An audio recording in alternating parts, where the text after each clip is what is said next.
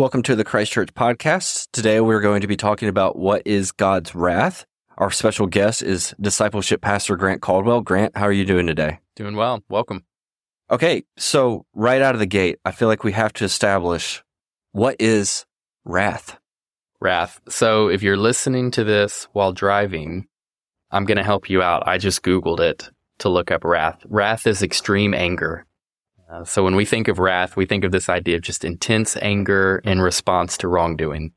Uh, when we think of it, though, we think of it in human terms specifically. We think of wrath as being uncontrolled or cruel or unloving or irrational or hot tempered. We think of just this idea of flying off the handle at someone, and we bring those ideas into wrath. But at its bare, purest sense, wrath is intense anger or extreme anger. Okay. That makes a lot of sense. So, as a precursor to this conversation, if you're new to the Bible or if you're reading it for perhaps the first time, we have done and noticed there's perhaps a difference in God's behavior or his attitude in the Old Testament and the New Testament.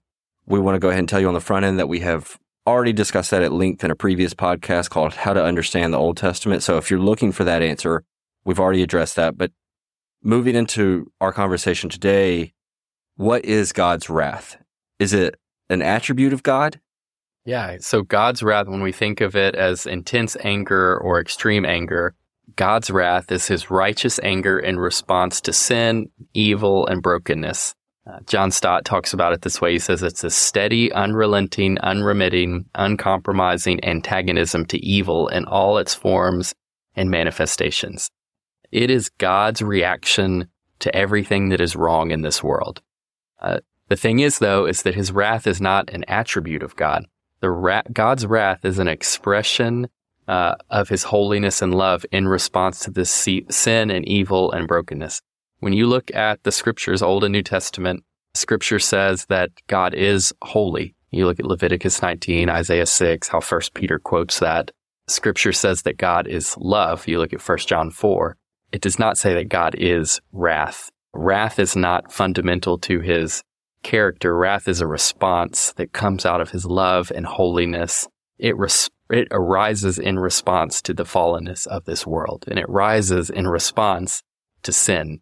When we think of God in eternity, in perfection, in perfect communion in himself inside the Trinity, Father, Son, Holy Spirit, wrath is not present that is like love is present, holiness is present, wrath arises as a response to holiness and love being harmed. And so it's important to make that distinction that no, it's not an attribute of God, but it is a response to God when holiness, light, love is impacted by brokenness, sin, evil. God being holy and God being love can't be in contact with things that are in darkness. And what arises in response to that is his wrath. By your own words that you just said and how you quoted scripture, God is love. So why does he have to be wrathful then?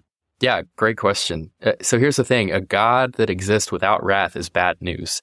Because um, if if God isn't wrathful in response to this stuff, and sin and evilness and injustice does exist, uh, then what has to happen? We have to take that wrath on. So we are left as the ones that have to respond and fix evil and injustice in the world, which leads to escalation. See, only if we believe that God will right all wrongs will we accept that we don't have to right all wrongs. Only when we know that uh, everything sad becomes untrue will we accept that we don't have to be the ones that has to make everything sad untrue. Um, a God without wrath has no answer to the suffering and evil and injustice in the world. God in his holiness and in his love has to respond towards these things with wrath. What hope do we have in this world in the face of injustice if there isn't judgment and wrath? What hope is there in the world if God is indifferent about the pains and evil that we face? Like just consider the sins, the injustices, the brokenness, all that's wrong in the world, all that's wrong in your city, all that's wrong in your life. Like imagine a God without hatred towards those things that you have. And, and we cease God. being who he is. And so, um, wrath, wrath is a part of his response, but it comes out of his holiness and his love. And to separate those two is, is, is not possible. So I want to dig in a little more on the concept of God is love and his wrath. Are those two ideas at odds that God is wrathful, but he is love? Yeah. And, and, you know, God, God is love, the, the verse uh, that I just quoted earlier from First John 4. A lot of times in our culture, we say, we flip that around and say love is God. And when love is God, then yeah, this idea of wrath is, is really hard. And you think that they would be at odds with each other and you really struggle with this conversation. But again, wrath is a response of his love. It's not at odds with it. It's a response of how much he loves us and how much he loves this creation. Tim Keller makes this point in Reason for God. He says, All loving persons are sometimes filled with wrath, not just despite of, but because of their love. So we believe that wrath and love can't coexist. We say those, those things are at odds with each other, but our own experiences show that, that wrath has to arrive out of love. If someone you love, like your child, your spouse, your best friend, were, were being harmed, that's not a response of indifference. If, if you see them being harmed, if you see evil happening to them, even if you see them adding to this evil yourself, your heart responds. It flames up with anger because you love.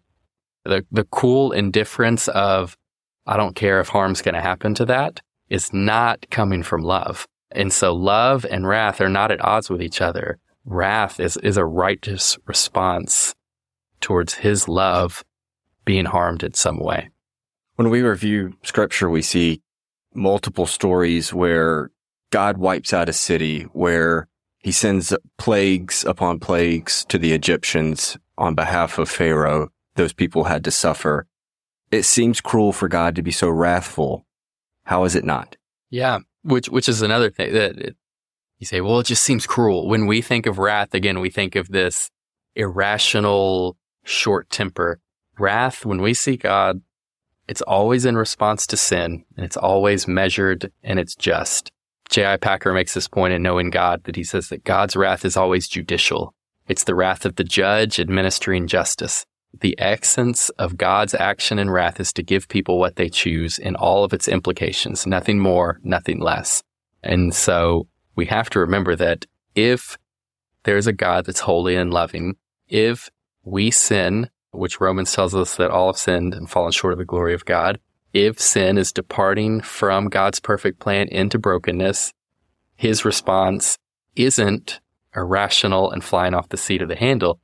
His response is that of the judge in response to our sins of falling away from his perfect plan.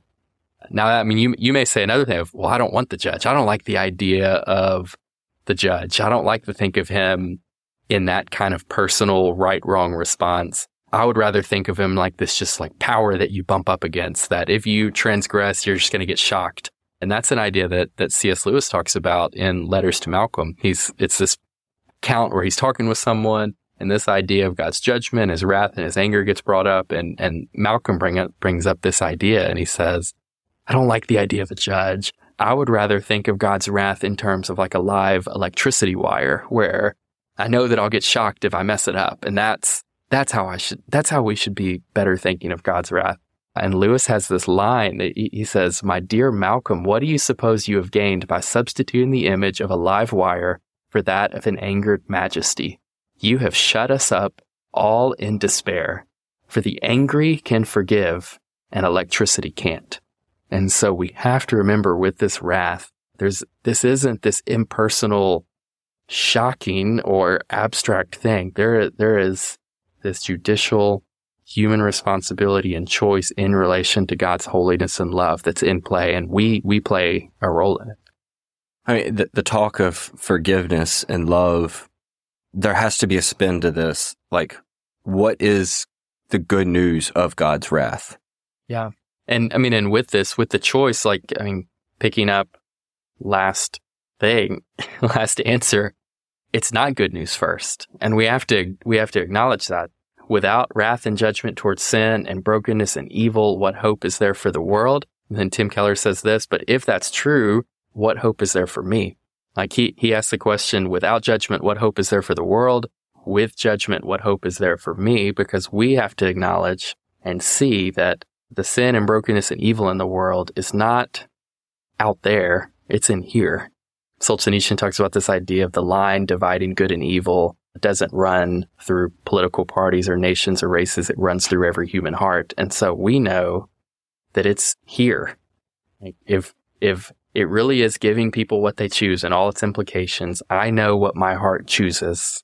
And I know the way that my heart is bent towards. I, I sing it in Come Thou Fount, prone to wander, Lord, I feel it, prone to leave the God I love. Um, but then we look and see what Jesus does for us. Uh, and we see what the gospel said for us. Um, we see, uh, second John 2, 1 and 1 and 2. He says, he says, little children, I write to you so that you will not sin, so that sin leads to wrath. So I'm, he's writing to you so that you don't sin. But if you do sin, you have an advocate with the Father, Jesus Christ, the righteous one. He is the propitiation for our sins and not just our sins only, but the sins of the whole world. And so we see God in the person of Jesus uh, not being distanced from our sins and our brokenness and the evil of this world, but entering into it and taking it all on himself on the cross so that now when we think of the wrath of God, if we are in Christ, there's none of it left.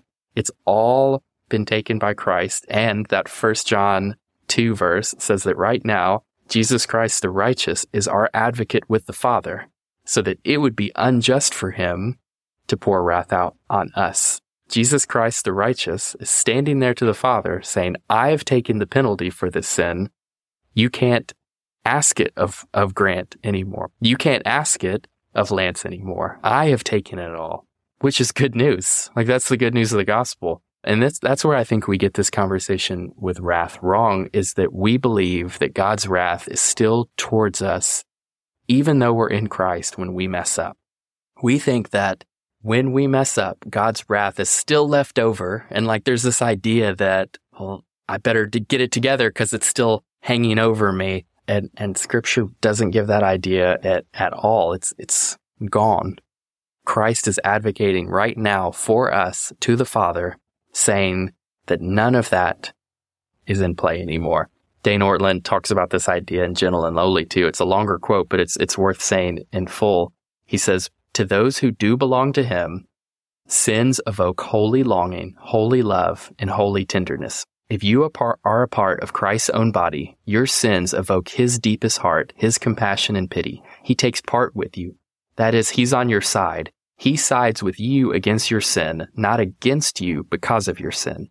He hates sin, but he loves you. When God looks at his people's sinfulness, his transcendent holiness, his godness, his very divinity, that about God which makes him not us is what makes him unable to come down to his people in wrath. We tend to think that because he is God and not us, the fact that he is holy renders it all more certain that he will visit wrath on his sinful people. And once more we are corrected. We are brought out from under our natural ways of creating God in our own image, and we allow God himself to tell us who he is. So we have to do that as the body of Christ to see that our human perceptions of wrath, that it's still just waiting there to come after us, is completely gone. God is advocating with us for us to the Father. He hates sin, but loves us. He's not against you because of your sin. He's on your side with you in, in the face of that. That's really great, Grant. Thanks for answering that. So on a day to day walk with Christ, how relevant is all this? So I think it's highly relevant. I was actually, it's funny, I was actually looking this idea up to prepare for our podcast and found an article from our own Paul Lawler about this topic written in 2014 that I would highly recommend and hopefully can be linked in the show notes as well. But he talks about just this idea of as Wesleyans, we shouldn't be running from God's wrath. We should be embracing it uh, and calling ourselves back to his usage of John Wesley's usage of it. He talks about how he began countless meetings with this topic asking, do you desire to flee from the wrath to come and to be saved from your sins? And so I think with a clear understanding of wrath, how the good news of the gospel frees us from sin, how we have an advocate with the Father that is on our behalf, I think we can answer that question cheerfully to a world that needs it. I mean, we have a world that is broken and falling, that we could all see it and agree with it.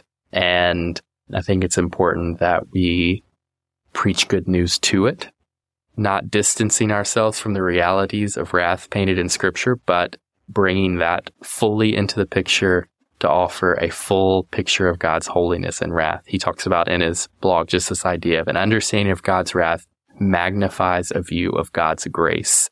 And I think that's our picture to the world that needs it is a picture of a God that approaches holiness, love with grace and, and truth. And that's great. I appreciate you sharing today, Grant. Thank you. Thanks, Lance.